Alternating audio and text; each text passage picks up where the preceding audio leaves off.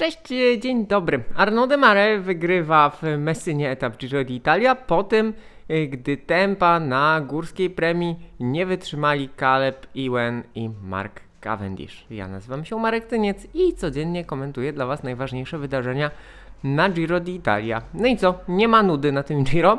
E, owszem, można mówić, że następny etap e, dla sprinterów, e, finish z peletonu i tak dalej, ale naprawdę działo się sporo.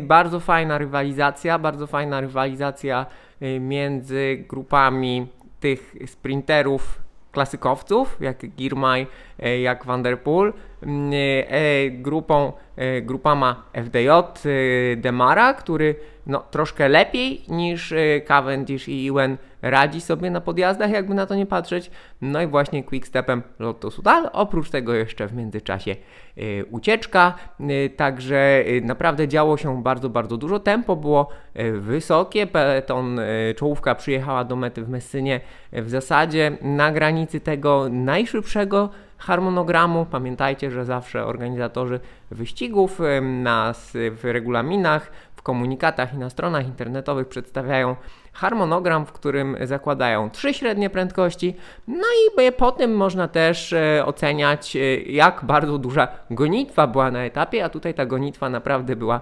solidna. E, premia górska, no oceniana jako łatwa, drugiej kategorii i tak dalej, i tak dalej. Może nie było tam jakichś bardzo dużych stromizn, ale jakby na to nie patrzeć, wjazd na wysokość ponad 1100 metrów nad poziomem morza.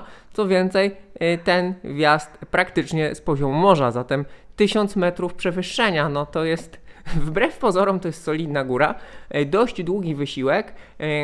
W końcówce tej premii, ona wydawałoby się właśnie, zresztą ja tak napisałem wam w przedpołudniowej czy też porannej zapowiedzi na Facebooku, no że ta premia jest 100 km przed metą. Ona, y, szczyt był 70, na 75 km, meta w Messynie na 174, więc wydawałoby się, że nawet gdy sprinterzy stracą kontakt y, z czołówką, to potem dzięki pracy drużyn y, będą w stanie to odrobić i nadrobić. Ale tak naprawdę tego płaskiego aż tyle nie było. Płaskiego realnie było 110, bo no, mieliśmy ponad 20 km zjazdu i tak naprawdę y, praca y, drużyny FDJ na zjeździe y, i na początku tego płaskiego odcinka spowodowała, że Arnaud Demare dołączył, bo Demare również odpadł i również nie wytrzymał, natomiast Demare odpadł niedaleko przed szczytem, kiedy to tempo najbardziej podkręciła grupa Alpecin Phoenix, potem na zjeździe swoje dołożyli kojarze Intermarché, Yy, strata yy, Iwena i Cavendisha tam wynosiła nawet 5 minut, Demare tracił dwie. No i te dwie to jeszcze nie było na tyle dużo, yy, żeby jego koledzy nie byli w stanie go dociągnąć. Natomiast no, taki dzień jak dzisiaj pokazuje, jak bardzo drużynowym sportem jest kolarstwo, jak bardzo mm, liderzy są zależni od swoich pomocników, bo to nie tylko jest właśnie to słynne chronienie od wiatru, podawanie bidonów, dowożenie bidonów, zamiana roweru w razie defektu, czy to najbardziej spektakularne rozprowadzenie na finiszu, ale to jest ciężka praca również w takich momentach jak dziś.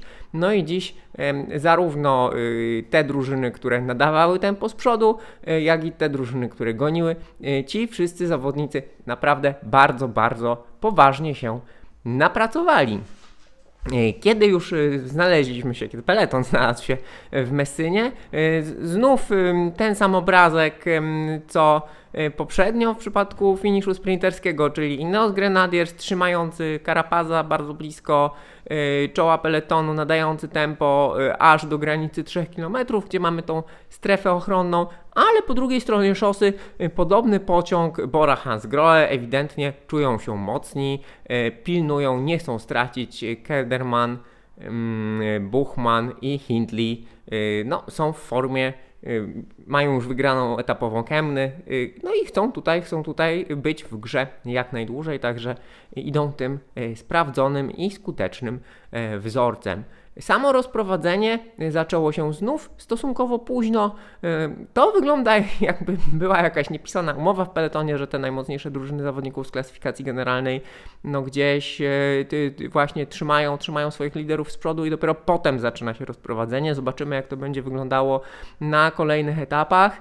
Y, Bardzo mocno poszli kolarze grupa ma FDJ, może nawet za mocno, tam jeden, jeden z rozprowadzających Demara zrobił nawet taką małą przerwę, odwracał się do tyłu, ale generalnie jak już się z powrotem ogarnęli, po nawrocie y, kilkaset metrów przed metą y, wszystko wróciło do normy, Em, y, Demare zaczął sprint na jakieś 180 metrów przed metą, no i ewidentnie był najmocniejszy.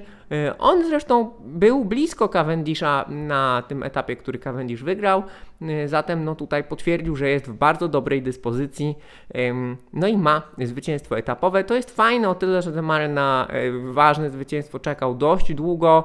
Y, Miał to Giro znakomite w 2020 roku, mm, to pandemiczne Giro jesienne, Mm, tam spisywał się świetnie, potem przyszły dla niego, e, przyszedł dla niego troszkę trudniejszy czas, no, e, szarpał się, motał, e, był nieskuteczny, zatem e, to jego zwycięstwo tutaj jest dla niego e, bardzo, bardzo ważne.